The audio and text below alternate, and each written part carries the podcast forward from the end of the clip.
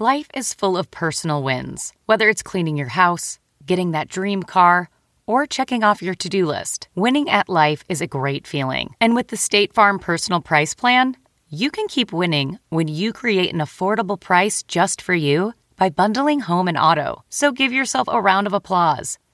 Talk to a State Farm agent today to learn how you can bundle and save with the Personal Price Plan. Like a good neighbor, State Farm is there. Prices are based on rating plans that vary by state. Coverage options are selected by the customer. Availability, amount of discounts and savings, and eligibility vary by state. Wow. Nice. Yeah. What you're hearing are the sounds of people everywhere putting on Bombas socks, underwear, and t-shirts made from absurdly soft materials that feel like plush clouds.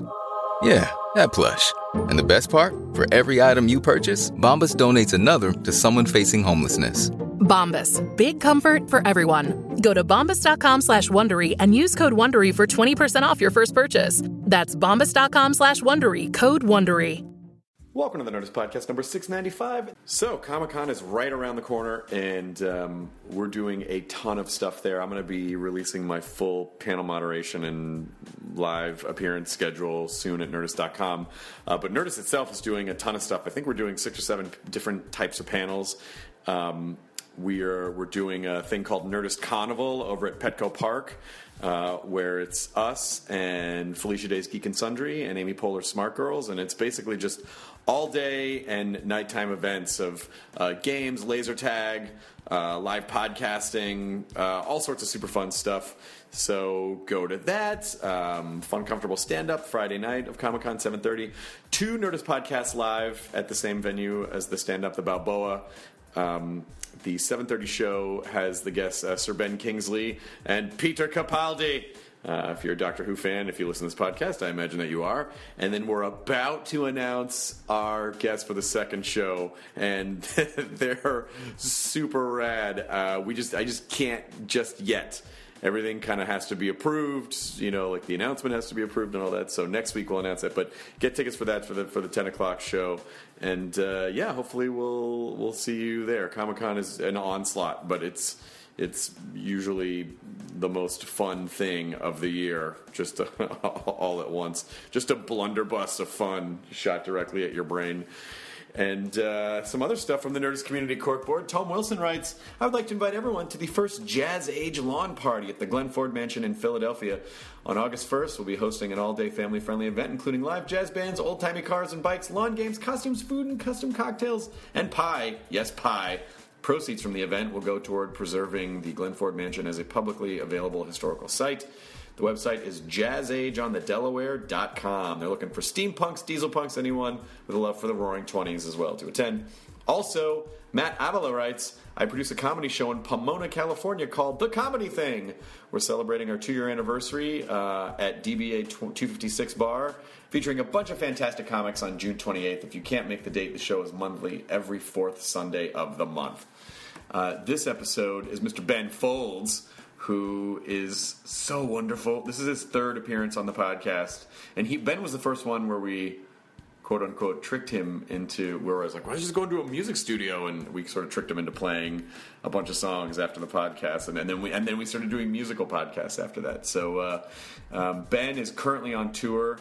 He's actually playing. Um, today is the 20, Saturday the 27th. He'll be tonight at the Greek Theater and uh, he's touring with yMusic, which is a phen- I mean, they sound. We saw them at Bonnaroo; they're phenomenal together. But all the info for his tour can be found at benfolds.com. Um, this is going to be a particularly, I'm going to say, magical performance for the Greek theater because of sort of the chamber orchestra um, uh, vibe to it. So uh, check that out. All right, uh, here's the Nerds Podcast number 695 with Benjamin Folds. Now entering Nerdist.com.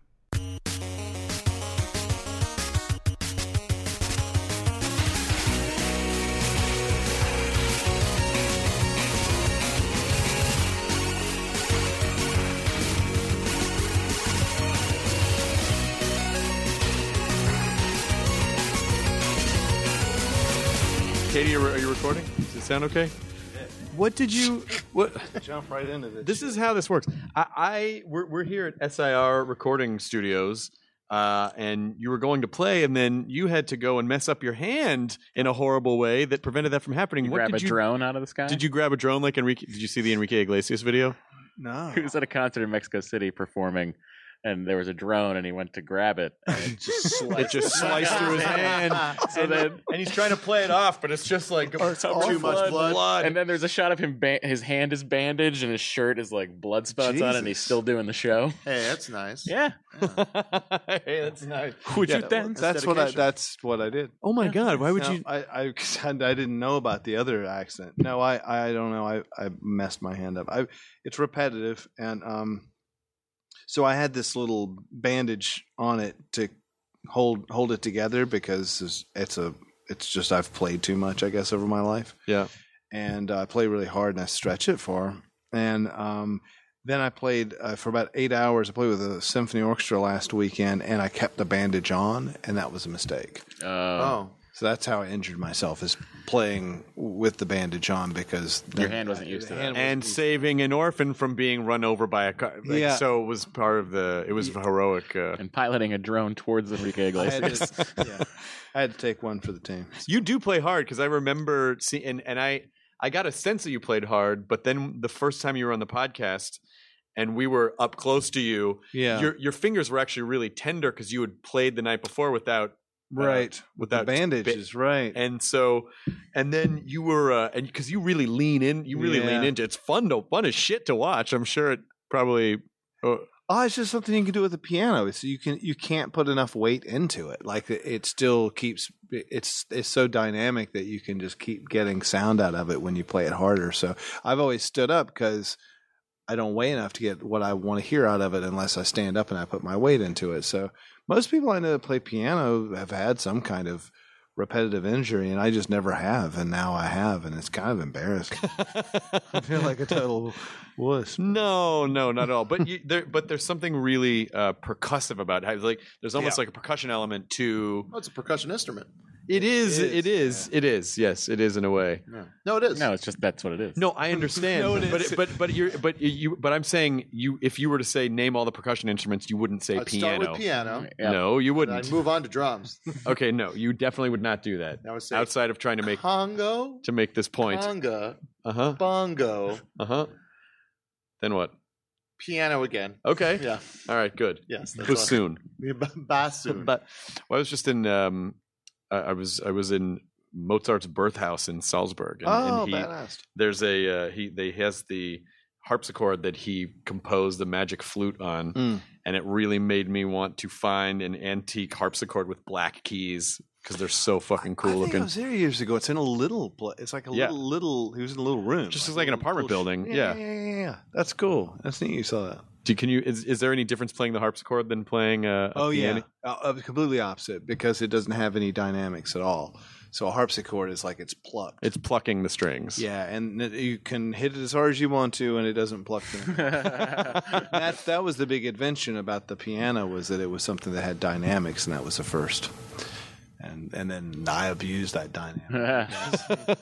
so what are you I mean, how do you not be paranoid of your hands all the time of like not slamming them in a door or not I mean like it's so much I never have really been. I mean, I don't do things like play basketball or uh, I don't know certain things. I don't. I don't play with lawnmower engines or anything. you don't backyard wrestle None of no, well, no yeah, street fighting That. no Those, little those are okay. I'm most worried.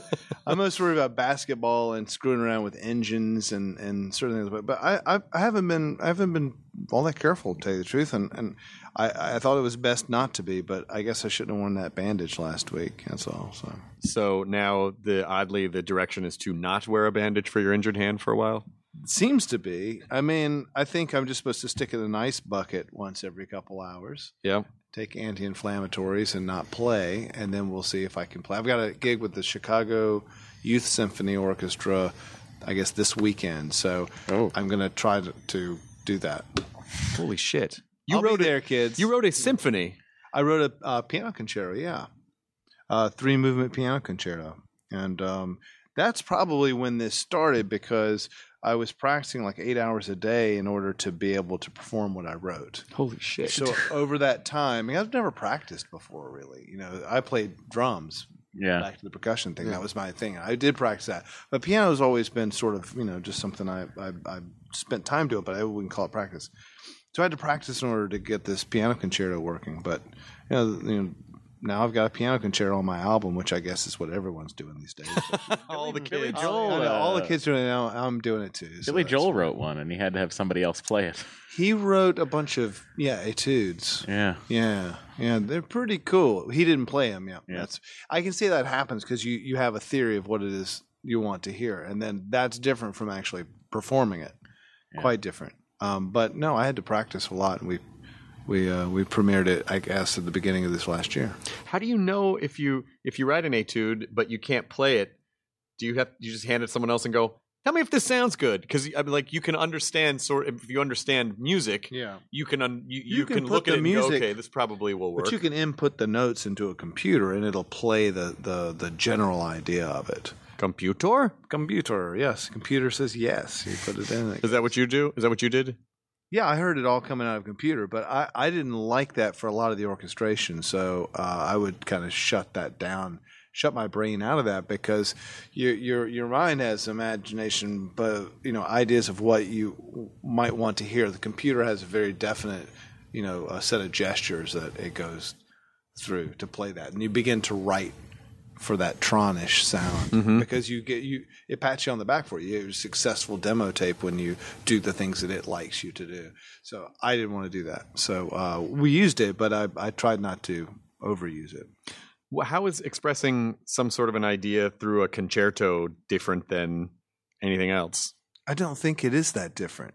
I think that the art form itself requires a little more. Um, well, an orchestra is pretty intense. Um, orchestration is intense. That would be like the longest podcast ever if you got me talking about orchestration because it's something I'm really interested in, but uh, I don't know shit about it, uh, which is that's when you find people talk the most about things is when they don't know. but it's like there's so much to know about it. It's like it's a massive uh, synthesizer where you just have all of these.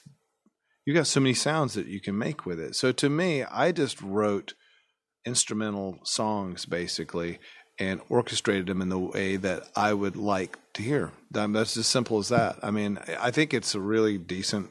I think it's a decent piece of music actually. I've been I've been playing it like as part of my set, and it works. But it takes a full orchestra. But I've been playing with orchestras the last couple of years. How long is it? How long does it does it run? Does it the whole piece, if you do it front to back, is you know twenty three minutes. holy shit? Yeah. Well, that's got to be fun though, if because it's a complete it's a completely new thing for you Yeah. to do on stage and show people like, hey, I, I mean, like it's a kind of a new a new tool set. And, and as much as it seems like it would be, in theory, when I perform it, it just seems like one of my new songs. There's something about it that just seems like I don't know. People that are familiar with my music would probably not be surprised if they'd listened to Reinhold Messner and then heard this. It would sound like the same dude. Well, yeah, there was that version of Smoke you did it with Australian Mhm. orchestra. That that that one was uh, it's uh, like it was a, it's funny because it was like a completely different song. It was it was almost like it was just referencing the original, Mm. but how like how much more you could bring into it with that, you know. Yeah, and you can really make them vulgar. That's the thing. It's Yeah. like you can, you can you can you can overdo it with the orchestra. I've been playing with orchestras as as one of my main shows for like the last ten years. That's one of the main things I did. So when I, last time I played L.A. was the with L.A. Philharmonic two nights at uh, uh, well, it wasn't the Roxy. It's the bowl, Uh, right? it was the Hollywood Bowl. I couldn't remember the name of the. Place. Oh, that little place. Yeah.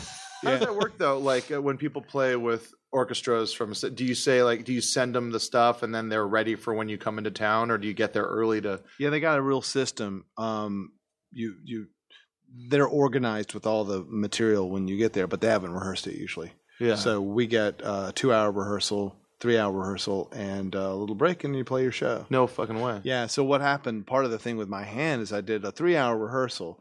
Then the mayor was sitting in on one song. The mayor of South Bend. I was playing South Bend, Indiana. It was like their 150th birthday. It was really fun. And then the, the mayor's the youngest mayor in the country. He's 32 years old, and he wanted to play on one song. So I had to sit and work with him a little bit.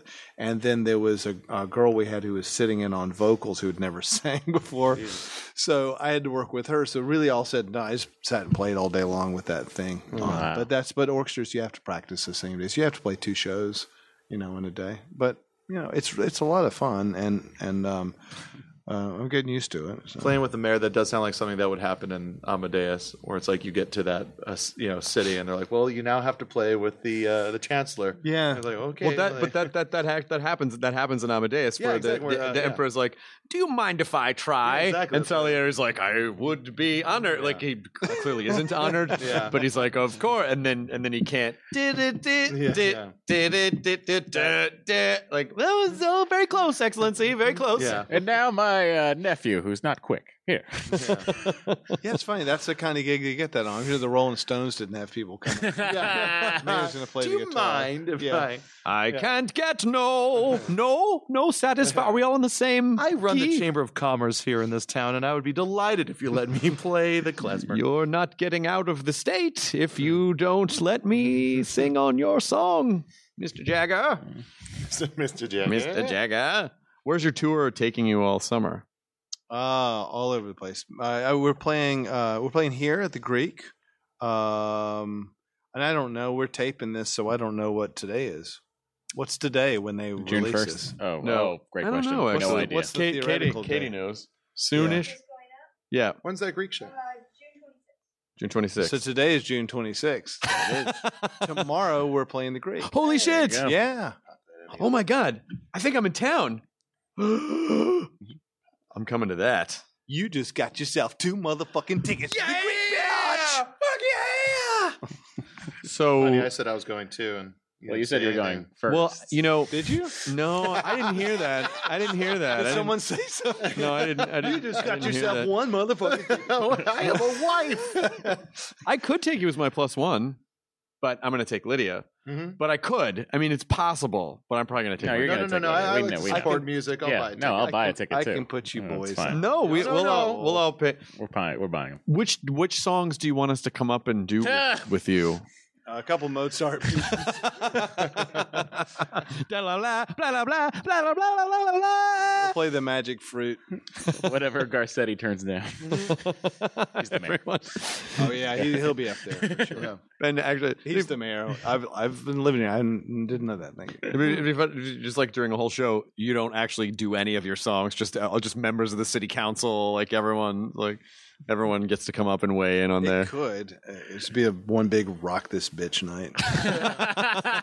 I saw Tom Petty at the Bowl years ago, and half of the show was a Steve Winwood concert. Really? Yeah, like he like he played like 15 minutes, and he's like, "Hey, Steve Winwood's here," and then like he brought up, and then just like half an hour. That's then- great. Yeah, yeah, it was a I lot of like fun. that kind of stuff. Wow. Yeah, you can tell they were having like a really good time.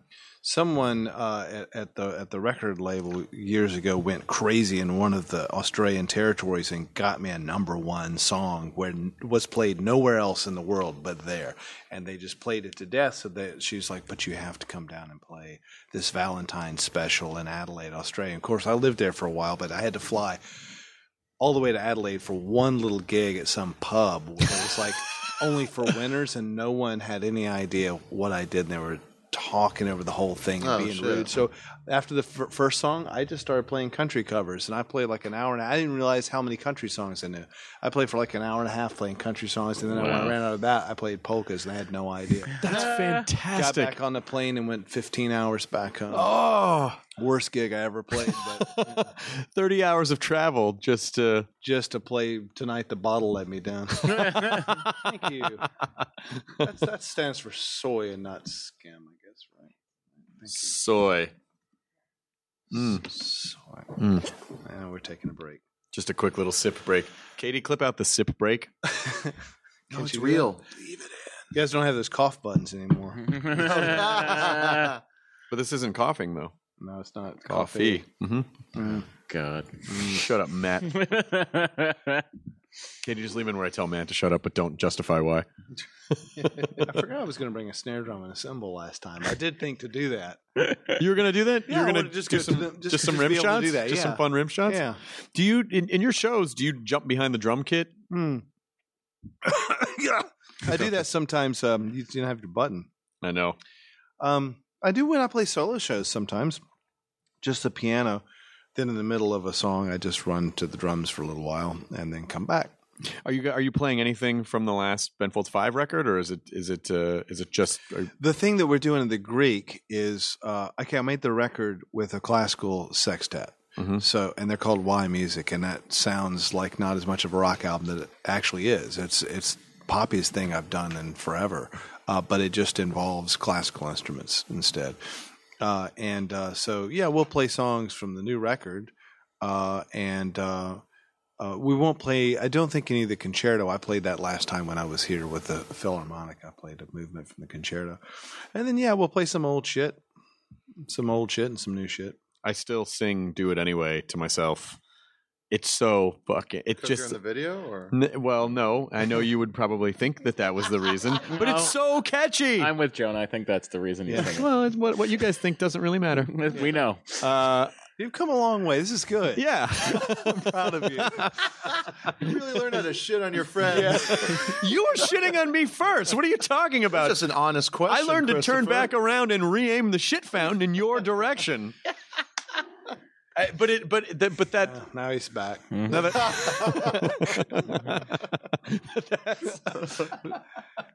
Had a breakthrough, and then I did. Oh man, that's okay. Mm-hmm. One step forward, three steps back. Right back up. It's like, it's like, oh, fuck. I like that song. I'm glad we did that video because you don't have many chances these days to do a, a proper video. Like most of the time, if you do a video anymore, unless it's you know Kanye West video or something, it doesn't have a, a real shoot. Right. You know, you you scrape together a little bit of money and go out and do something. And this had a reason to do it. Like there was a reason there, which made it really fun. And to work with puppets, they take the heat. you know what I mean? Like they're they're the entertainment. You just have to kind of sit there, bemused, and play. I thought it was really fun. So you because you obviously you can't make a video for the concerto. So Oh, we're thinking about it. Uh, One of the ideas we had for one of the movements was a, a fight to the death with the piano, uh, where uh, uh, where the piano would win, um, and um, it could be kind of cool because the piano because the concerto sounds like that. It sounds like there's a fight between the person and the piano. Would it be the whole 25 minutes? No, it would just be one of the movements, which is a, one of the movements is very short. It's about four and a half minutes, Mhm. so it would work like a pop song would. I mean, we can play since since I've fucked my hand and uh, I'm not going to play anything live. I do have the record. We can play bits and pieces of some of that stuff. all right. And you can hear what the concerto sounds like because it's just a it's just like a song with no one singing. Do you need like a nice juicy chunk of something new and challenging like that every time you go out on tour to make it? Because it is it is touring is very monotonous. Yeah. But if you have something to look forward to, oh, I get to do this tonight, or I get to try this in front of this, but like, is that is that kind of what rejuvenates you through the tour? I think you have to be, um, or I don't know if you anyone else. Uh, it seems like one would have to be a little bit uncomfortable um, with anything that you're doing that's new. You know, I mean, because uh, I think everyone makes a first album. A band makes a first album, and uh, they didn't really know what they were doing. There was, you know, you just don't know what you're doing. You're just discovered it, and everyone's like, "That's amazing," and then you feel like you need to do that over and over again. That the youthful thing to do is to act like you were young, but the thing is, it's like you need to go into the unknown, make something that maybe seems to you like some kind of old man shit, like writing a concerto. I mean, that's great old man shit, but it's scary to me. I've never done it before, so I approach it with an innocence and and and uh, good healthy dose of holy fucking shit, you know, because I, I kept on trying to quit this project, but I, I did it on a commission uh, from Nashville Ballet and Nashville Symphony Orchestra and Minnesota Orchestra, and uh, you know, if you know these organizations, uh, you know, once you once you take your money, they they they'll hurt you.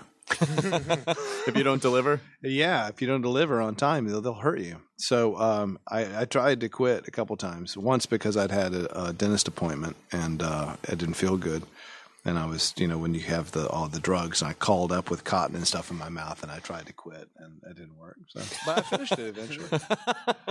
I, I tried to do 15 seconds of music a day is what I tried to orchestrate. Oh wow! So uh, if I kept my 15 seconds a day uh, up, um, I would finish it. Like nine yards of music I spun, but it's a it's an interesting way to do it because it's like the way Stephen King says he writes his novels. No fucking idea what he's going to end up with. He just starts at the beginning with sort of a premise, and a lot of people think that they know where it's going to end. I had no idea where this was going. I would just go, "Oh, that's that's my idea for the day. Let's make it real." And, and, and it is now. And it sounds like a real piece. I've totally fooled everyone. It sounds like it sounds like music. Suckers. But by the time you got to the end of it, did you then go, okay, now I have a sense of this, and then go back and then kind I of tweak? did on one of the movements. Um, thing is about uh, about about a, a concerto or a symphony is that you're taking an idea and you're exploring it for 20 minutes. Where a pop song takes one idea and repeats it for three minutes, just simply repeats it. There's no real explore, exploration of the idea, but you know, da da da da. Da da da da da da da da da da da da da da. You know, like these are the motif, and you can find it all over the piece, like in the in the low brass and everywhere throughout the piece. Was that Taylor Swift? Yeah. Okay. Yeah. So It was off of that was, that was her fifth symphony. but it's hard to. Yeah, it was nine. really compressed. The recording. Exclusively at Target. Yeah. There's a. Uh, I, I went. I went kind of down a rabbit hole the other day of this. Do you know? A, do you know a piano player by the name of Chilly Gonzales? Oh hell yeah! Yeah. Okay. So he does this series of So good. breaking down pop music.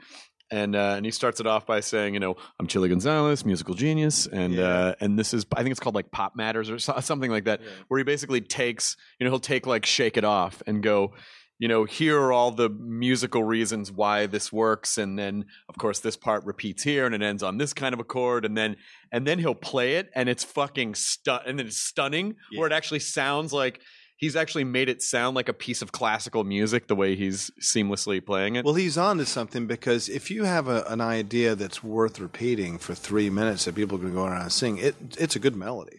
There's nothing worse about you know that that melody than there is about a classical uh, music piece. It's just that the classical music piece has to continue to develop the idea.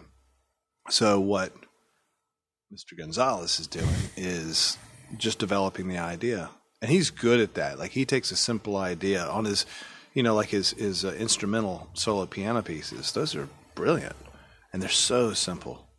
Do you have an idea in your head of what it is, or is it just well the music feels like it should do this, or do you start going, oh, this is this this is representative of spring and an orange tree blooming? Like, do you have that that much of an idea? Like I that did for one part of the first movement uh, was uh, based on something my dentist told me about. it was during that time because I'd had this dentist appointment and and, and, and I had teeth pulled and stuff. Um, but he was telling me about uh, growing up in Kenya and how the uh, the uh, you would know to be afraid because the crickets would get quiet.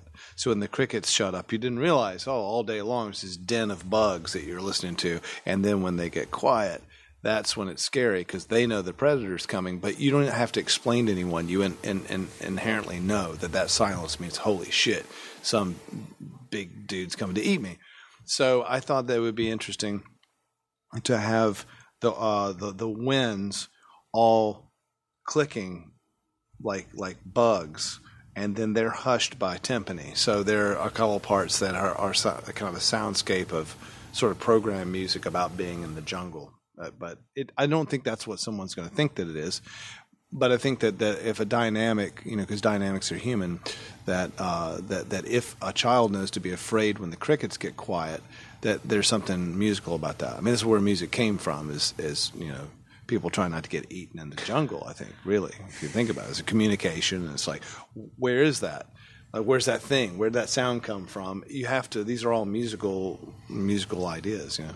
I almost wonder if if what it would be a fun experiment to just watch a bunch of footage of random things on silent and just kind of try to score them to just Mm. see what you know just like watch Oh. astronaut footage or watch nature footage or watch you know like watch bugs mating or something Yeah. and then just take like a three or four minute As chunk and then and then just try, try to score and then just try to score it as a way to come up with something that you know like if you're if you really are trying you're like oh i really need to write something today but i just don't have any ideas just write a just well, you're on to something. I think that's really. I mean, I think that's that. There's really some. There's really something to that, and and and and and what kind of what prompts you to to have a musical idea. That may or may not be it, but it'd be an interesting thing to do. Uh, at the same time, like there's some people who who like to uh, watch. Um, uh, Wizard of Oz and play Dark Side of the Moon Sure. together. Right. And actually, that's kind of cool. there's, there's, there is a collision going on of cadences, you know, like like you're seeing something visual and then you're hearing something else, and people tend to cadence along. You know, like they say every 20 minutes in a conversation, there's a lull. Mm-hmm. I mean, with me, it's usually every 20 seconds, but uh, every every 20 minutes that that happens, and I think you know with a piece, you know, like a, an, an album is going to arc at, at the same rate at many times as any other piece of art. We were watching like just random modern dance today with my uh, with my music because thinking about putting together this kind of dance video, but it's inter- it's more interesting to watch the collision of what the hell happened by accident in a way than it is to just like Yeah. Cause it yourself. So if you're watching something and you're scoring, it's like there was a um, a movie that I don't think it did that well over here called About Time. Did great in Europe. It's a Richard Curtis film. It's a great movie, and he based a lot of the movie around uh, my song "The Luckiest," and um, it was just huge because the, the movie was so good and it understood the song so much better than I did when I wrote it. I saw something about the song that I had no idea was in it, and it was so cool to see. If someone had said, "Here, here's about times a movie about this and this and this," go off and write a song. I would have never written that song to that, you know. So it's just what are you connected to? Who knows? Was that the one where he like kind of go back in time? Mm. Yeah, that Bill was. my. Yeah, Yeah. I really enjoyed that movie. Yeah. No, I like that movie a lot. I think it's a, in a way, in a way, it's one of those things where maybe right now wasn't the right time for a, a time movie, and all the American criticism of it seemed to be, you know, well, if you really went into a time machine, then you would come back and these things would happen. When it's really just about a combination of, you know, like it was just about how you spend your t- how you spend your time. Yeah. just about life. you Yeah. know. which is a, it was a good it was a good way to get that across. But the movie had nothing to do with fucking time machines. yeah. and, and, and every every I stop I really like I thought maybe like maybe movie critics weren't as dumb as as music critics and turns out they are so well, there is something. Um, someone wrote an article about. Uh, I don't remember. I don't remember who it was, but and and and to be fair, I didn't read the whole article. Someone just sent me the headline of it, and I was like, "That's a very weird headline." Where it said it was about the last episode of Mad Men, where it said. Uh, it doesn't matter what the creator says about Matt Weiner. It doesn't matter what the creator says about what the ending means. His opinion doesn't matter. Your opinion matters, and here's what. And I was like, you know, I feel like okay, maybe that's true to an extent. yeah there's something to that But then I also felt like, but as a critic, and I don't mean this as a, um, I don't mean this as a dig. You don't that he's not really a creator. So to say what you should, it's almost like because it's not criticism by nature is not a creative pursuit because you're not creating something. You are trying to deconstruct something, which is the opposite of creation. Mm. So to me, it just seemed like a very weird, like I don't know. That's like that's like telling a mechanic what he should or shouldn't. Well, don't listen to that mechanic tell you about your car. Just you you decide what. I don't know. It just sort of well and very those weird. guys are never gonna I mean you know critics are really always gonna piss at least half the people off So Sure. it's, it's already like it's it's it's kind of a bad it's kind of a bad gig but yeah I, th- I think it's dodgy territory when you try to try to uh, tell someone why someone did something right. Like uh, I think that's one of, that's one of the I would think that would be a no no if I embarked upon a, a, a career as a critic I would probably my first note to myself would probably be let's not do that. To Well- say, to say what they meant and, and, and, and even to place yourself in th- that kind of speculation or to say whether it matters or not actually the truth is is you're looking at a piece of art and and it, there were probably good reasons why certain things worked and certain things did I do think that's true, and if you can take that apart for people, but that's what you're talking. What that guy says is as much as shit. Well, I don't. I didn't read the whole article, so it might have. It might have actually made a point that I, I just saw. I just saw the headline, and of course, made a snap judgment because mm. I assumed like, oh, it's. You can't say what you. I mean, yes, as an audience, you do you do assign some sort of meaning to it because that's just how you relate to the world. But you can't completely discount what the person who made something. I don't think you should completely there's always discount. Well, no, it's part. It's in it. yeah, Yeah. I mean, you were watching it. Yeah. You're watching the inside of the and it's kind of brain. important to know. I think it's sort of important to know where they were coming from, so you can try to understand the piece. I mean, of course, you can Well, decide if you, you. don't Well, know, maybe yeah. it wasn't very good. Well, that's true, but I also think there's something to like not Matthew Weiner not having to explain himself and just doing what he wanted to do. There's a lot to And be then said about art go." being like a thing that like it's like you know the artist creates a thing and that's where they're like that's where they're done with it and then now it's like now it's for the people to decide what they think of it and because it's Sure. like they give it to the world and the world decides how they feel about it. And also, it- when you when you really like something, it obviously hits something very personal to you, and so you're gonna you're going to interpret, you're going to attach things. So I don't, I don't, I don't actually don't disagree with that side of it. I hmm. do believe that everyone everyone should like, yo, you should decide what something means to you because no one can tell you what that is. But I just feel like, but you can't completely disregard what the creator of something.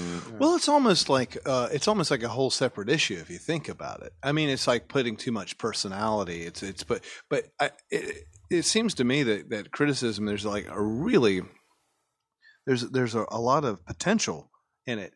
But it's almost like in, in, in all the ways you know that certain ways that we've become dumbed down. I think that's maybe one of one of them is in the world of criticism because I think there. I mean, I, I remember, remember you know, like in, in in English lit they teach you there was what three or four schools of literary criticism. There's schools of literary criticism where okay, here's you know you, you you're transparent about it. Like here's the school that I'm coming from. Here's the way that this normally works. If you deconstruct it, this is leading to this, and this is cadencing this way.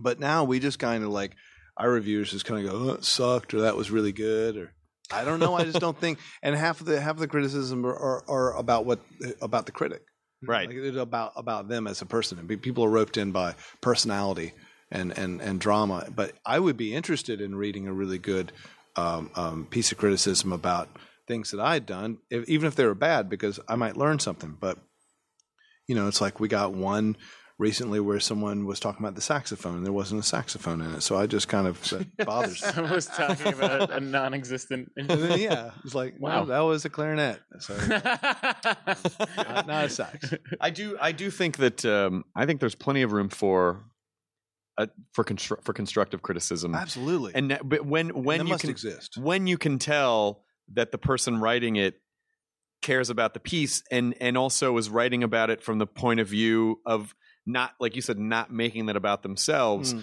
but it is there there's so much like uh, c- criticism now has become such uh a form all its own of like look how clever i am. Look at the crazy metaphors i can weave to tell you how much this thing sucked as opposed to you know here's how it could be you know here's what was good about it here's what i didn't like about it and here's how i think this could have improved you know like a really careful contemplative study Yeah. Mm-hmm. as opposed to this was worse than Hitler and everything about it should die in a fire. You know, it's like then That's you're why I like sports commentating because everybody watching knows what's should happen to the team. You know what I mean? Like everyone knows that the goal of this thing you're about to watch is for that team to score the most runs. Well, and you know, at halftime, where some of those guys that are ex ball players or ex coaches and stuff show you, Yeah. they start circling stuff and show you where. That's what I like to see if someone criticizes a piece. Because, I mean, I don't know everything about music, but I can sit and listen to a piece of music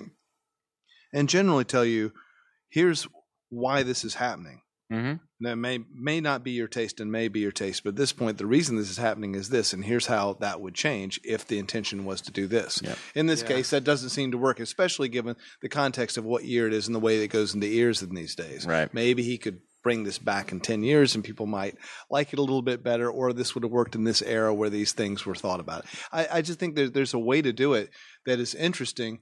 I just, I haven't seen it yet right. personally. Like I really, I'm happy if someone sends me something that I learned something from. That's a piece of music criticism. Yeah, like a lot it. of the stuff that like uh, I do like a music podcast, and there's like a lot of people send me stuff to play, and Mhm. going through it, sometimes it's like you start to listen to something blind. You don't know what kind of music it's going to be. You don't know where it's going to be coming from or where it's going to go, and you know I'll find myself going like it's like okay, cool, good riff, drums are coming in pretty cool. Yeah. and then it's like, and then like they'll take a left, and I'm like, oh. Yeah. Man, it should have been a right. That would have been so. And then, like, I completely take myself out of it because I wanted to. I wanted it to be something else than it was providing for me Yeah. which is a real silly thing to do but like at the same time it's like you want you want to like talk to me like hey you know that song But I think one important part, part of that is your blindness that you're mentioning. So if you're listening to something blind and you don't know who's doing it or where it's coming from or even when it's recorded, I love that kind of shit where you're listening to music and it's some kind of playlist someone has, and you don't even know what year it is. Then Yeah. you're going, okay, was that a thing that's trying to sound like the 70s, or was that Oh, yeah. in the 70s? and if it was in the 70s, that's really pretty interesting. Yeah. You know, it makes a difference. Yeah. But in a way, why should it? Like, like you said, it made a left, and you just didn't feel like a left, Yeah. and you're entitled to that. And if you can tell someone why it made the left and how maybe it might have been helpful to have made the right, since later on he made another left, and two lefts don't make a right, or whatever, you know, it, it Yeah. works. It's funny. Like there was uh, last year, I went to a fantastic fest, a movie festival in Austin, and it was like I didn't see trailers for any of the movies I signed up for. I just saw like a like you know what the title was and a one line description of it, and I was just like, cool, sounds good. You know, you get your tickets for a festival, and then you sit down and you just go in blind. Like it's hmm. like, and for a lot of the movies, I just like wrote down what my friends were seeing just because I wanted to see movies with them, and it was kind of beautiful to see something just unfold in front of you, Yeah. as opposed to having an idea of what you're about to. Like, imagine how cool it would have been if you were watching Terminator 2 and you didn't know that Arnold was a good guy this time. Yeah, it would Like have that blown would have you been like away. blown you away. Yeah. Like they're trying to get the same guy, and Yeah. you think Or it's like someone that's like it's like you're walking into a museum. Someone's like, okay, there's gonna be uh, like they start describing the painting to you, and then they show you a sketch of the painting, and then you finally see the painting. You're like, okay, I thought it was gonna. I thought the colors were different from the picture. But you know what's interesting about this? I feel like so many people now are afraid to do that because there's such um there's such an economy of time and energy and time and attention that people will spend more of their time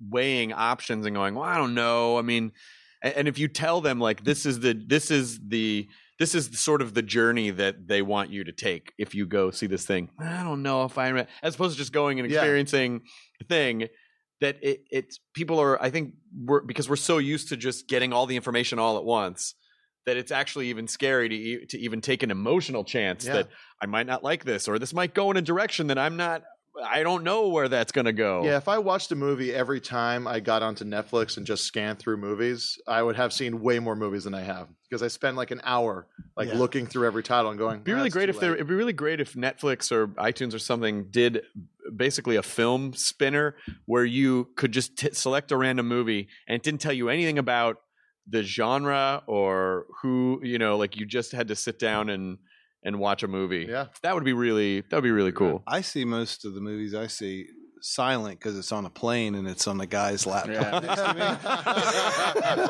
me. or it's you know it's on the screen somewhere I'm not watching it. And Yeah. I'll wake up. I saw one a couple weeks ago, and I kept waking up and I see a little bit of it, and it looked funny. Like I thought.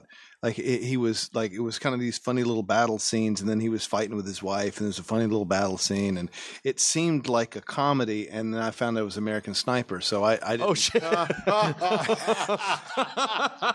Because you saw Bradley Cooper and you probably uh, thought, just thought, oh, this is he's funny. Yeah. Baby, I'm at war. What do you expect me to do? but I didn't. that's not a real baby. but because I didn't have the sound on and I was, you know, I was asleep. I was I opened my eyes and that's what I thought it was, and and I and I was serious when I found out that's that it was a, a real movie and that people didn't think it was funny. Then I was yeah. It's funny that you didn't burst out. Bah! it looks hilarious. Look at that. Look But like one, we were, I was on a plane once. My fiance was watching Philomena, the Judi Dench movie, and uh, I was watching a documentary about the Beatles uh, Freda. girl that ran our ran the fan club, and just watching watching my movie with the sound, and then seeing her movie. You could see the sort of act breaks happening at the same time because we both started, Oh. and you could see them winding down to the mm. end of the Yeah, movie at so the same like the- time. it was very rhythm. it's what it's you were saying that about the rhythm. cadence, yeah, the, the, Yeah. the the cadencing of things that happens. fascinating to me. That was like Yeah. one of the more fascinating things I've ever seen on a plane. Well, this is this is making me think. I actually still really interested in this criticism thing. I'm gonna Sure. I'm gonna learn about it. Well, I'm gonna study about this. What do you want to learn? What do you I want to don't learn? know. I want to learn what they do, why they do it, and when it's good.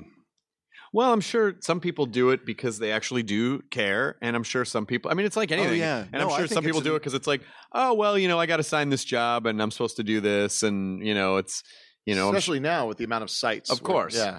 I'm sure some people do it because they get to see everything for you know, like in advance, or some people do it because it's, I don't know, empowering. I mean, it's very empowering in some way, which is funny because it's like, why is this guy's opinion anymore? I mean, I would always think in some cases, someone who's who sees everything and whose job is it it is to overanalyze everything is is not how most people watch movies. Mm. So you know, are, does that does is their opinion not really count for just the average moviegoer because the average moviegoer is like, I just kind of want to go enjoy something as opposed to a and you know an act by act, scene by scene breakdown of why something Well, was that's what good we or had not. with the record labels there at the end uh, of of the record business was uh, you know people making records and marketing them with very little idea of what your average person thought like or you know musicians we're all on tour we come back and say no that's kind of corny oh well listen we know we know our business all right you do that Sure. that seems fucking stupid to me but you can do that and then i miss labels now i think they were good oh, you do? I do. I, I, I, I liked it when they were the, when the label was good. I think that was a really amazing thing to have, like a mom and dad and editor allowed you to be the child, and now the now the musician has to be the grown up, and I think that that's kind of sad in a way. Like you have to, uh, you know, have to think about your own promotion more, or or if something's responsible or not. You shouldn't think about if it's responsible or not. Someone else should be beating you down, and then you can say, "They wouldn't let me do it." you know, that's fine, but it keeps it keeps the musician. I think it was. I think it's lamentable that that didn't work out.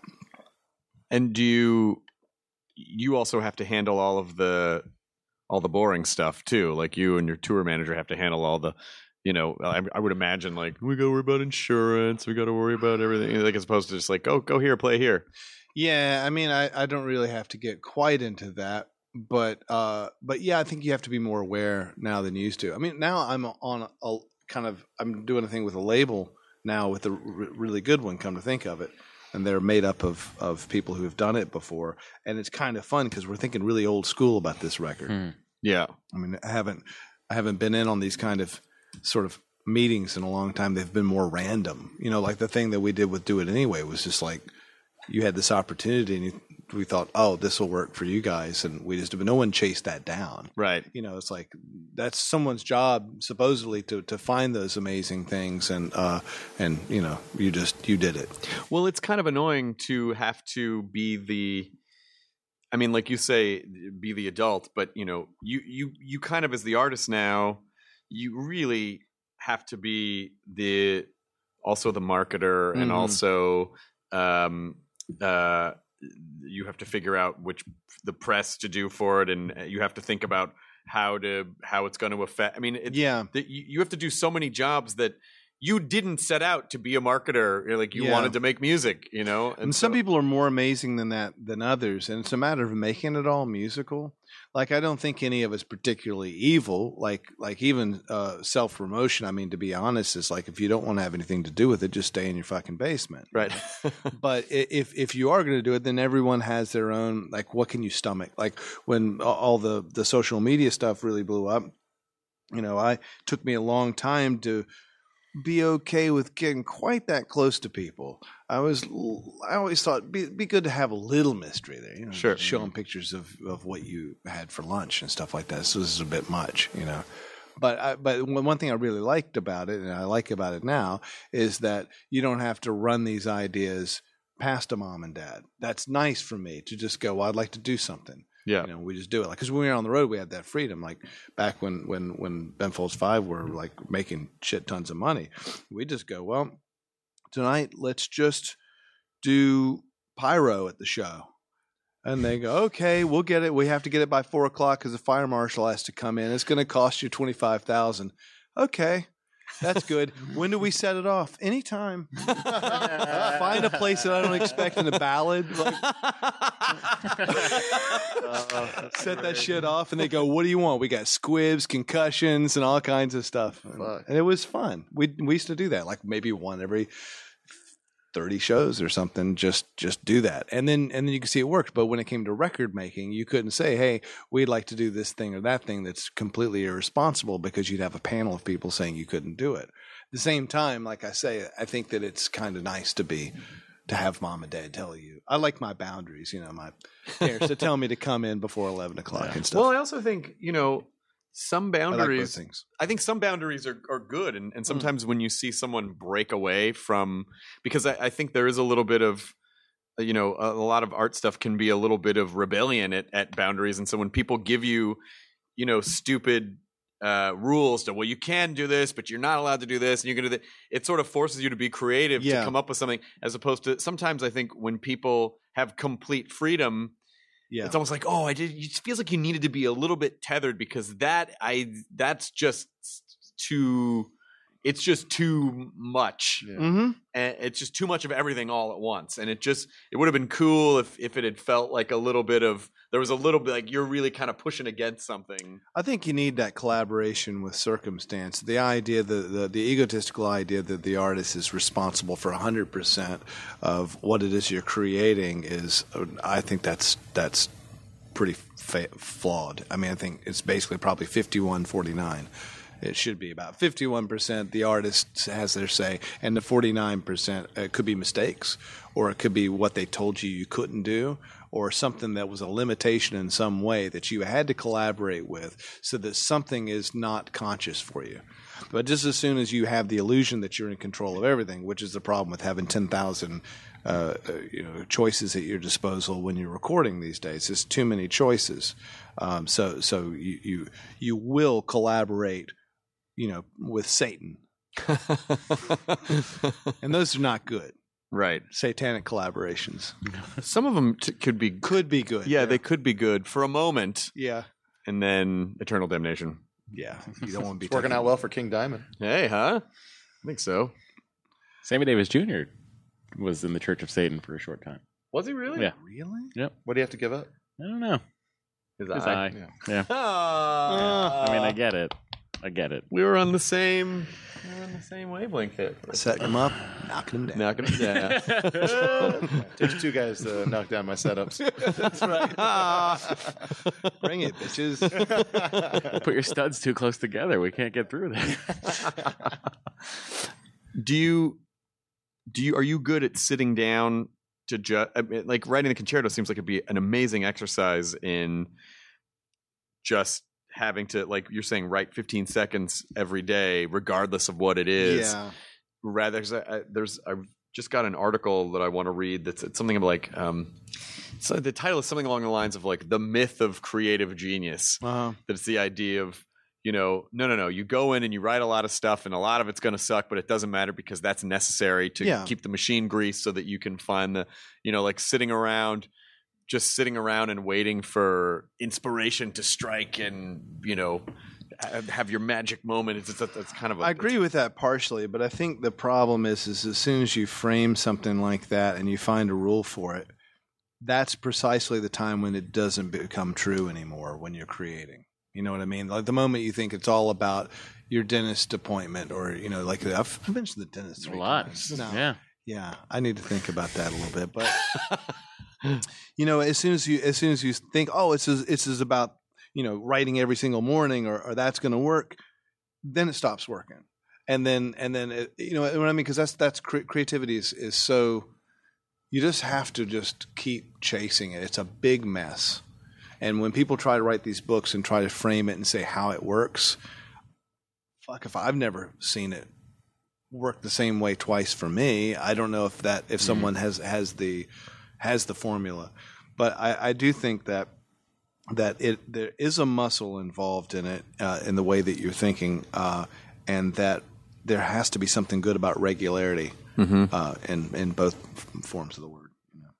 but also but then like you said there's not really a rule because sometimes it's good to take a break and then you come I back and then you're super refreshed and you're like oh wow now i have all these ide- all these ideas Yeah, yeah, I do think you, ha- you probably what this guy's talking about probably has to do a little bit with being okay uh, okay with failing. mm-hmm. You know, you're gonna suck. It's just something's gonna suck. And the best it was ever described to me was actually the kids' summer camp. And the guy said, "Okay, here's how you do it. Uh, you've got an editor in your brain. That editor, you make a deal with the editor. That's your self-conscious editor. That's that's telling you this sucks, this sucks, this is gonna suck. Don't do it. That guy, you ask him to leave the room. He doesn't get to be in the room, but your deal is when he comes in tomorrow, he gets to bring his hatchet. So he gets to bring a chainsaw and do whatever he wants. He can cut the whole thing. He can cut it all except for one syllable. He can do whatever he wants to, but today is yours. So you just write everything you want to, and tomorrow the asshole is coming back with his hatchet. And I think that's really useful because so many ideas are stopped. What are you afraid of? Like, what's so scary about having a shitty idea? No one else even has to hear it. But you got to, yeah, this 15 seconds a day was very interesting for me because I'm a total control freak over writing my songs. I, I take a long time because I have a really precise uh, idea of what it is I'm trying to accomplish. But when you make it a 23 minute piano concerto, and I can't really imagine this, um, then it's all new. And I think that was actually really good for me. And halfway through when you wanted to quit was it because you just felt overwhelmed by the enormity of it or you just felt like i'm done i, I can't push any 15 seconds forward anymore I kind of, I think I real, I, I was just afraid I couldn't do it. I was afraid that it would suck, and I and I could really see the pitfalls of a rock and roll musician once again trying to enter something like classical music and turn out to be a fucking jackass, you know, like and that that was scary to me. But what I what how I came to grips with it was I just realized that this is a way I can express something. So my whole job here is to break the law and do the things that I would like to see and hear done if I were, you know, if if I were the boss for a moment and got to have the orchestra. That's I had to think of it like a dream. Like what do I want to hear? Like what would move me? Instead of how do I prove myself or does this need to sound like something or or should it sound like something or not? All those things are big considerations because you know it's going out to an audience who are discerning about classical music, and um, I'm not. I, I don't know anything. I just I I want to hear a thing, and I can figure out in the mess how to get it. So and and you know we were talking like when we were thinking about criticism, I was thinking uh, years ago there were uh, I think proper critics, and then you know musicians like the composition that was going on like you know 18th 19th early 20th century is like we don't have those tools anymore like I don't know how they, they, I know now I'm a little bit in touch with how they did it. I got in touch with some dead Germans while I was. yeah. I, how do you my, how do you my, think they did it? Well, one I think that they um, that it was the uh, I think there was pressure because it was the mode of the day. I think the education was was better. I think that there was the idea. Um, I, it's a kind of a little bit of a joke, but I don't think that you know like. Uh, you know, Nick Hornby and I were joking about this once. I, I don't think that uh, uh, you know Rachmaninoff had to do the school run. Right. Fucking standing around watching soccer. You know, uh, go to Whole Foods and get some quinoa for his wife and bring it back. I mean, I think that there was more of an idea of you get in there and do this because this is making money for everybody. So that was more of an industry.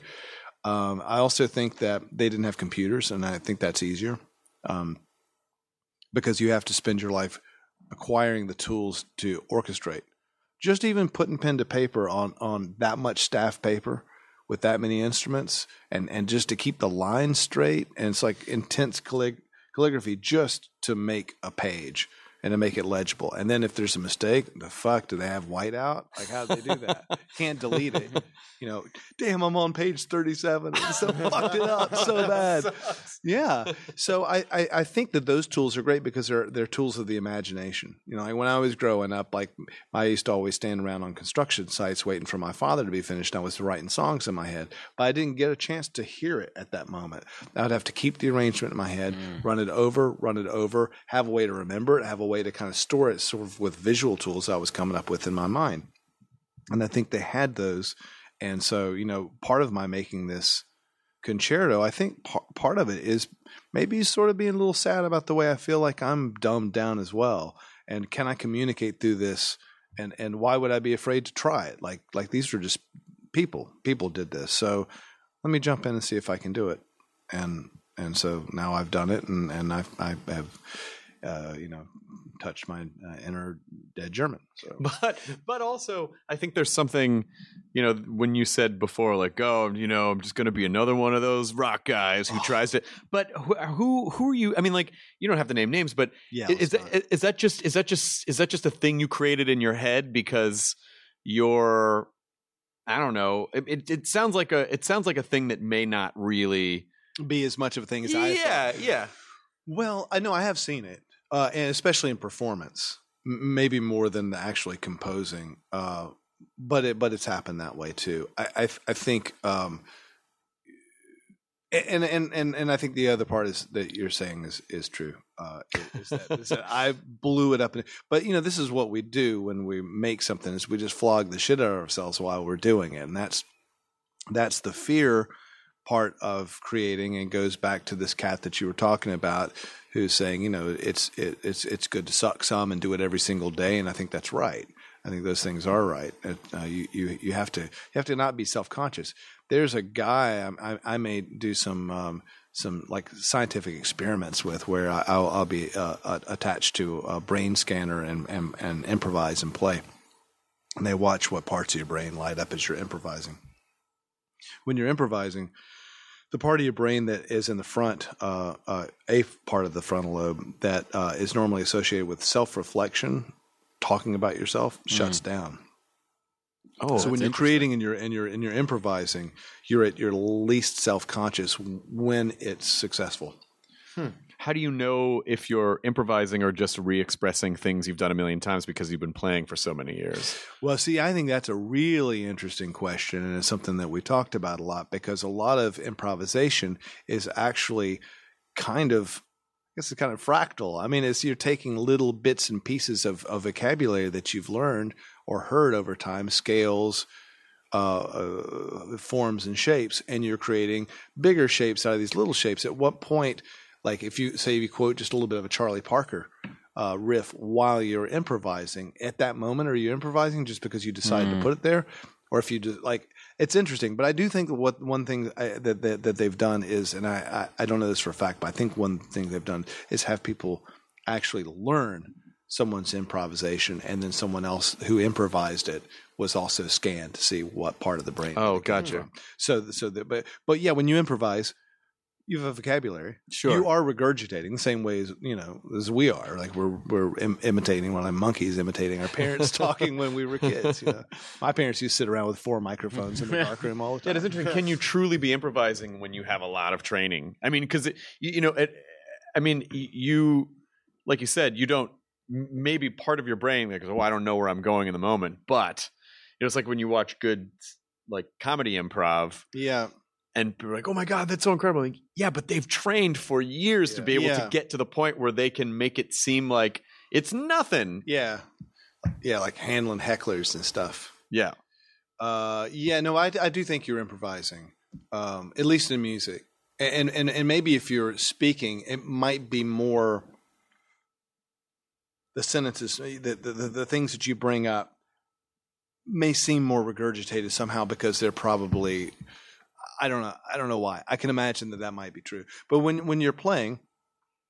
Because you can stab things like I mean I can look at the piano and decide I just feel like the shape hop blah blah blah and play something. Oh, I should have done that. Oh no! Ah. Why would you do that? I don't know. Um, but I think you know before you say, you know, uh, look, sir, I'm I'm I'm I'm working here and I don't go to where you work and knock the dick out of your mouth. When you say something like that, maybe you said that before, like you heard it Dean Martin say it or something, you might say something like that. And and that wouldn't be as improvisational as it would be as if you just started spouting syllables. Right. Which my my hacking of the piano would be like, "Let's down this day is about and you, and you probably shouldn't do that. Right. Well, you maybe you could. You could. You could, yeah. Um, you, for some reason, you when you were talking before about you know, when you get to page thirty-seven, and in, in the old days of classical music, when you get to page thirty-seven, and you fuck something up, and you got to go back. Yeah. It reminded me that uh, we were taking a tour of this castle in in Salzburg, and it's we were in the art the the archbishop's quarter, like what was what would have been the archbishop's quarters, which was absolutely stunning. And there was a door, this gorgeous door, and they said oh, on the other side of this door is his was his library. And uh, you know, we got a private like, oh, we're gonna, you know, they they said, oh, we're gonna show you this library, but most people don't get to see it. And the door opened, and it was a room the size of a broom closet, and there were three tiny shelves, and we're like, "This is a library," and they're like, little kids. well, what, what, but of course, what of course didn't didn't immediately occur to me was like, yes, but you have to understand the the the making of a book in the in you know the 1600s. Big deal. Someone, you know, like someone basically every page was a fucking art piece. Yeah. And so to make a thick book, for you to even have that Yeah. was was so unbelievably rare. So for this person to have even five books would have made them like this would have been the biggest library in the area by a lot. crazy. So it hadn't Yeah. even, you know, and it, it just how much how for granted everything is now. Like all the delivery systems are automatic and they're Oh, expected, crazy. and Yeah. you know, and so Yeah, dude needed a Kindle for those five books. just for the fact, and the Kindle would have even been heavy because the books were so yeah, that's right. were so were so dense. Well, I mean, tax records were like that too. Like, like they were, in, and it was, they had to fit everything on one piece of paper that they possibly could, and right around the corners. That's why they couldn't find Shakespeare's whereabouts, or that's what Bill Bryson said anyway. Yeah, and now, uh, of course, you know everything is. It, it, it, and that, and you so you think that that's actually changed the way that people Yes. even approach music because they, there's so many technical things they don't even have to worry about anymore. Yeah, you can see when there's a techno- technological advancement that uh, gives you more choices and makes it easier. Um, it's tough. That's really hard on the soul, and it gives you fewer tools inside to make quicker decisions and to be, and that gives you confidence. E- even even with the even with recording, it's like when you're recording on analog, and when there were fewer tracks, even when you just had to do something in one take, you got to make a decision. You know, that's really empowering, and it's also it, it you better be good. So you better show up and have practice. So practicing is something that you do, and all those tools are really useful for making music. Like it might seem like a good idea to leave loads and loads of ideas and options, and I've done that before when I had to. Um, but it's it's actually pretty tough, and it's I mean you come back a day later and you're like just sorting through all this almost good stuff, lots of almost good stuff. And I think that's I think it's uh, the the tools that they had when they were composing. Now it's very uh, it's very uh, sonic, oral. You listen to what you've input in the computer, and you can put that on a paper if you want to from that. You can, but there's programs that you can do this with. I do a combination of sometimes I have stuff that I've written out on staff paper or somewhere or voice notes or whatever I can do, but ultimately I'm also using that that tool. But when you put it on the staff paper and you look at it, you can see every, it's like a helicopter. You can see, oh, the mm. violas that are doing this, so this is going to be over the cellos. That's good. Oh, these guys are doubling. I don't want that. I can see that. But but you know, like these days, you have to listen and oh, something wrong. You know, and, and then you're using your ear more. And I, I think that tool is incredible luxury to look at the page, but getting it to the page is a lot of work. You know, and, and they just didn't mind doing the work in the day because that's what you had to do. So I think that tool is incredible for making that kind of music. And uh, and as much as people might say, oh, we've got these amazing tools in the way of computer, I would say that the tools, you know, that that uh, Ravel was using were far superior to be able to write it out like that. To me, once you've done your training and once you've been, you know, caned your whole life and beat with a stick in order to get to that place, what you can do is a luxury. We don't know that luxury now. Uh, do you for would you force yourself to? Do you try to force yourself to do it o- old, school? I think you run into that problem that that well, there's this one photographer that kept on shooting with an old press camera at basketball games for a while, and he wasn't getting anything because because back in the day when everyone was doing that, and they were arriving at the same time. There's a certain expectation of audition now. You know, like you have to play things for people. I think living in this world and day and age, that'd be a very very tough thing to do. I can do it a little bit. I can get away with a little bit because I'm not like a, a composer as as my day job, like to compose for the orchestra. Uh, so I can do it a little bit, but I don't see how, as a professional, you could be making your money doing lots of uh, soundtracks or do lots of scores. Well, those people want to hear what the score sounds like today, but you don't have the orchestra, so you do it in the can. And whoever does the best can sounding music is probably going to get more work. So it's an important skill to have. But that skill of making your canned music sound amazing seems like a little bit of a detour to me, you know, because that's not actually the music. It's not finished yet. I would I would rather have the tool of being able to whip that shit out on paper and and they can't hear it. You don't get to hear it till you show up to the premiere or whatever, you know, like the you don't get to hear it. You just yeah, I just think Mozart was running around workshopping. I'm going to go to an open mic tonight with my orchestra. Yeah, well, but I think that that did exist a bit too, which is also a, a whole different thing. Is that is that you are more accustomed to hearing orchestras play your shitty ideas.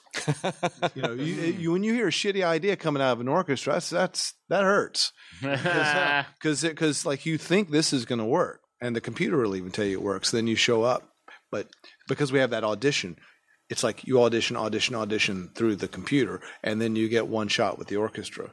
Really, if you were a Kapellmeister and you were and you were working your day job was to just be playing at the church, playing all kinds of music, you, you'd know those things. When I'm on stage, and for the last ten years, or maybe the last five years, playing with orchestras, I've made sure I make up a song every night that I I orchestrate on the spot and it's been amazing for my ear. It's been amazing for things because I hear something and I have to figure out right that minute with them looking at me how to do that. So, well, start with the double basses, play this line. Okay, French horns, add that. Now, you know, You do that live at the shows? yeah, Oh wow. and uh, that is really informs you because then you actually get to hear it in real time rather than what the computer says. And I'm not really as down on computers as I sound like I am. I just when someone says, "Wow, you know those smart people a long time ago made better stuff," I would argue that those smart people had more luxury than we do now. Uh, I think I think that, that we're starved for the luxury. That It's funny to hear that convenience. Yeah, conv- the con- the convenience uh, and being expeditious is actually sapping the luxury of being able to. I think that burden is a particularly tragic burden for someone who's composing. But like anything, like people will get their great ideas out there. So people will make great music with what we have, even though I'd think it's less than what we used to have, which was education and creativity, which are the two most amazing tools that you could possibly have in music. And now the computer is supposed to take care of some of that stuff, and that's really uh, that really sucks. That's like having to go into a boxing match and no one trained you or anything. Just like step right up and get your ass kicked. You know? that's what I felt like when I was composing because I just felt like I say I didn't didn't have those tools. Well, your tour starts. A great way to sell my record? I made this thing and I had no fucking idea what I was doing. I actually think it's one of the best things I've ever thought about making. I'm actually very proud of it. And I think the record is, is actually um, a serious record. I like it. And where where's the tour start? Oh, it just continues. It's just Always. like- It never yeah. ends. Well, Yeah. tomorrow see him at the Greek. Tomorrow yeah, you'll be at the Greek. and then we play uh, uh, yMusic and and uh, and and me. We play uh, Royal Opera House uh, in a couple of months, and then we're off for a while, and then we come back in January, and then I play with orchestras until the end of the year. Oh wow. So I'm playing with orchestras mostly, and then yMusic. But yMusic is fucking revelation. These guys are like they're all about 30 years old. They're the best musicians I've ever ever played with or heard play. I, they're fucking just great, and they're great people too. And we're doing a thing I haven't heard before, so I get to I get to be involved with and create something that. Because most time you make a record, I mean, quite honestly, like I think we all feel like we know that it's been done, you know. But every once in a while, you get to make one like record I made with Shatner, I didn't feel like that had been made before. Right. The first Ben Folds 5 record, I didn't really feel like that record had been made before. So uh, this one I feel like that way about. That would be like my third one. I, I, I listened to it, come back, and I'm like, I don't think I've heard that before. I mean, it's not like from outer space, but there's a thing that is unique about the record, which which is because I gave myself so many weird um, um, uh, restrictions. We didn't have a bass, we didn't have any electric instruments or anything, and I was trying to rock. so it's hard to rock that way, but we, we do. We we pulled it off. Nice. Well, it's always good to see you, and always, and uh, I, I know often our paths almost kind of cross. I know. Like, I'm in LA, and I'm like, fuck, I'm in Chicago. You know, but it's always nice when we can actually sort of Yeah. come, come together. How long are you gonna be in town? I'm leaving right after the Greek. And it happened, as it turns out, I'm leaving tomorrow as well. in both realities. Tomorrow when the podcast Is it- goes this up, and then tomorrow. and This then- isn't one of those shows where you really try to pull the shit over on people that it, no, no, no, no. They, happens they, they, live. they know, like they know. They that know always the deal cracks me is. up when you're doing that. Like, no, no, stay. Okay, yeah, it's a nice day today. What, what, what kind of you don't even know. Theoretically. Okay, could you also say it's too bad that it's raining today because we don't know what the weather's going to be like, and we'll just edit in whatever the whatever the actual one is. I've had a place here for three years I mean, between here and Nashville, and it's only rained on two days since I've been here. Are you gonna be at Bonnaroo? Yeah, I'll be there, Bonnaroo. Uh, I'm performing on Saturday. great. I think I'm on Friday. You're on so- Friday, right? Yep, yes, yep. that's Let's- right. Let's do it. I'm coming to see you at Bonnaroo. Shit, yeah. Now I want to. Now I want. to. Bonnaroo's the best, isn't it? I haven't done it yet. Oh, you're gonna love this. I bet you we're doing.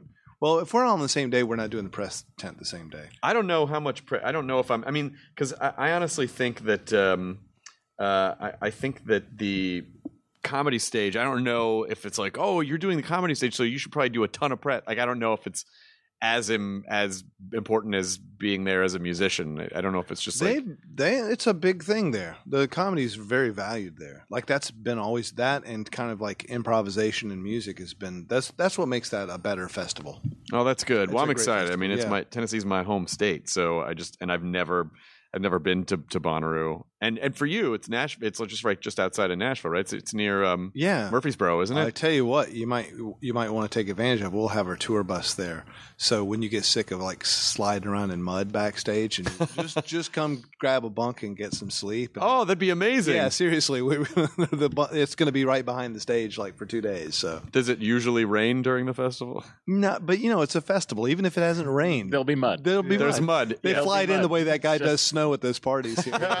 just, like, just fucking blow mud everywhere. or it's just people. It's just people. Uh, Bonnaroo, blowing like, mud. it's basically it's just people like peeing on the ground and or dumping their beers on the ground or just body sweat. It's something gross. It's not good. Whatever. It's Whatever's in the mud is not- concert yeah. juice. Concert juice. That's got to be the name of something. That should be the name of a festival. It's a drink they sell at the gathering of the Juggalos. Concert juice. Yeah. No, they drink You Faygo. down with the or- clowns? Yeah. Down the Down clown? with the clowns. I'm trying to bring this up before we leave, which Katie can edit smoothly in. Just a song before. Oh, that's What is that? that's um what you were what you were just what you were just singing. Uh, just a summer morning, traveling twice the speed of sound. It's easy to get burned. What is that? We, we don't even know what the chorus is. Though. and she was gone. What is that's uh isn't that Crosby Stills and that's is that is that Crosby Stills and Nash? You got it on your phone? Yes. This song was very popular when I was so groovy. So groovy. I don't remember it sounding like. I completely I completely remember. Here we go. Just a song Before I go, to whom it may concern, That's a non sequitur. to get burned Well, you can't travel twice the speed of sound. when the shows were I mean, as a person. We to get back home. But when we opened up the door, I had to be alone. She helped me Oh my god, this song reminds me of being a kid.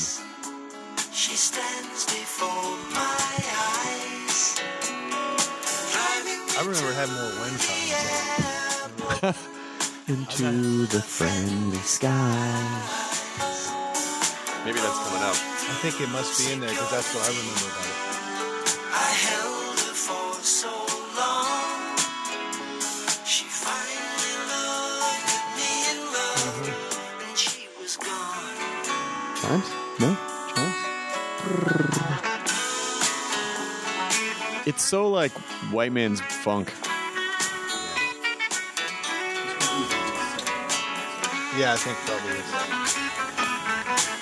just let him vamp.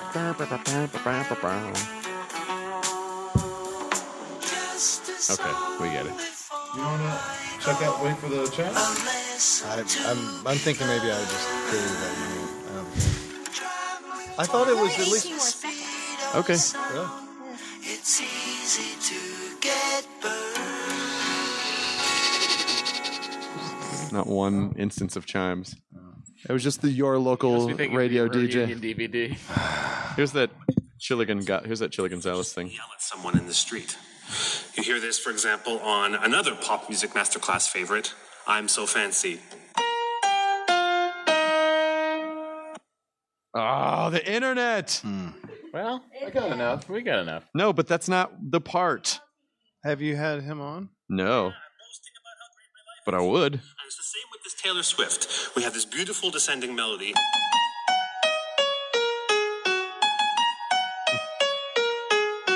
The chords just aren't important. The melody is dominant, it's the picture.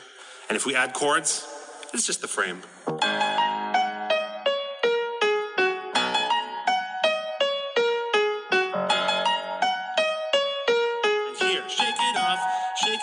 She repeats it twice, but there's a subtle difference. The first time, the emphasis is on shake. Shake it off. Second time, shake it off. And this just kind of wraps the bow on it. It's just like the chariots of fire. You have three times repeating a distinct shape and then tying it up with the bow. That's called rhythmic displacement, by the way, and you can also hear it in.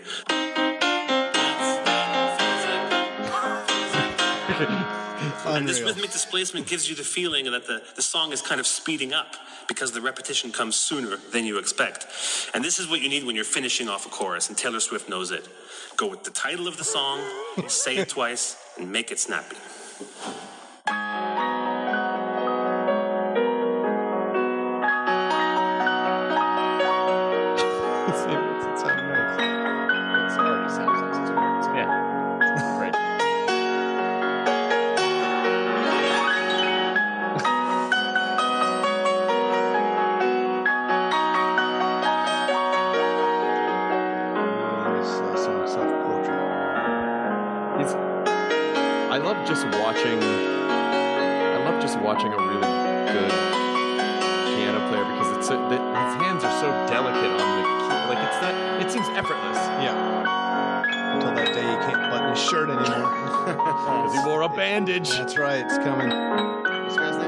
Chilly Gonzales. He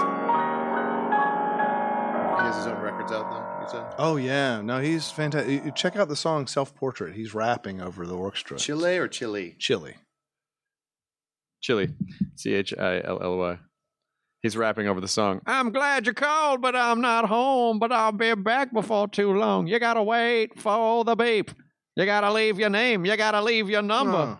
Crazy calls? No. Remember crazy calls? No. You remember crazy calls? The crazy cassette tape that you could use on your outgoing answering machine in the 80s? No, that sounds good though. It's it's good-ish. it's Wait for and then there was the rap one. Come You on, should- you, you should probably find those and make them your Yeah. outgoing message. now. eBay. No, well, they're just online. Like you Oh, can, you well, can, great. You, could, you could just find, you could just find crazy calls. I'm not. I didn't invent crazy calls. I'd be really rich if I had invented crazy I calls. somehow don't think that's true. You I'm- would have I'm blown just- all your money on coke in the '80s, and then you just be telling kids at a Starbucks, "You were the All right. crazy calls guy." Okay, so I'm just Before taking the order. just just one more thing. I'm gonna let you. I'm gonna let everybody go. But this is I just uh, you. This commercial. To use your crazy calls, simply place the speaker of your cassette player Oh. or stereo. That's not the commercial. Wait, that's not the commercial. That's just telling you how to use crazy calls. Hang on a sec. Hang on a sec. Crazy calls. Kids uh, remember Is it answering spelled with? K's? Maybe that's a It might, it might be spelled with K's. Original Crazy Calls commercial. Here we go. Here we go. Here it is. It's only a minute. It's just one minute. It's gonna feel like.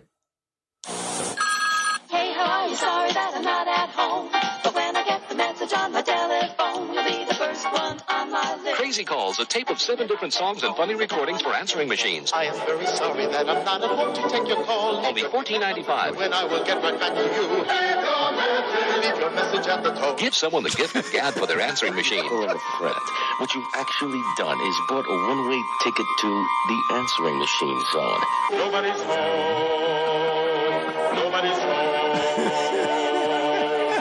I'm glad you called, but I'm not home. But I'll Crazy Calls, a tape of seven different songs and funny recordings for only fourteen ninety five. wait for the beat. You gotta leave your name. You gotta leave your number. To order? Wait for the beat. Yep.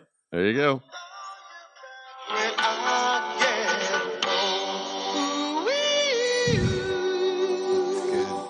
There you go. Ben's next album. Isn't that ending? be a- Isn't an that, album isn't, isn't that that? Uh, isn't that ending with the major seventh? Isn't that? Isn't that when they do? That's good. Woo! That's right. That is a seven. Nice. Good job, Christopher. Thanks, Jonah. you, You're learning. All right. Enjoy your burrito, everyone. Get out! Everyone, get out! Fuck out of here. Get out of this! Get out of my studio! Your studio. It is until the rental's done. F F F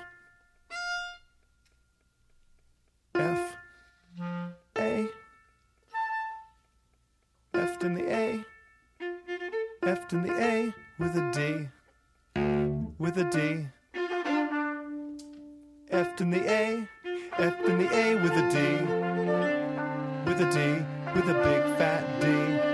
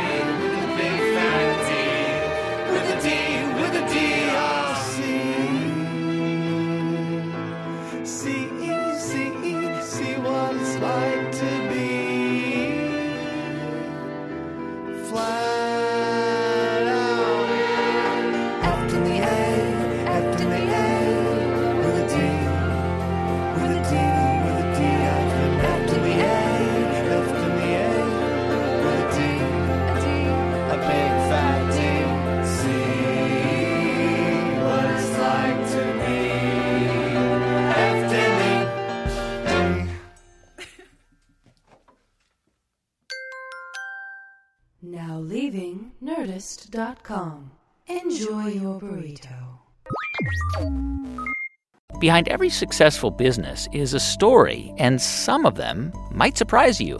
Like how Chobani's first yogurt factory was discovered on a piece of junk mail, or how the founder of the multi million dollar cosmetics brand Drunk Elephant was told by everyone, including her own mother, that the name sounded like a dive bar. I'm Guy Raz, and on my show How I Built This, I talk to founders behind the world's biggest companies and brands to learn the real stories of how they built them. In each episode, you'll hear entrepreneurs share moments of doubt and failure and talk about how they were able to overcome them on their way to the top. How I Built This is like a masterclass in innovation and creativity, a how to guide for navigating life's challenges from the people who've done it all. Follow How I Built This on the Wondery app or wherever you get your podcasts. You can listen to How I Built This early and ad free right now on Wondery Plus.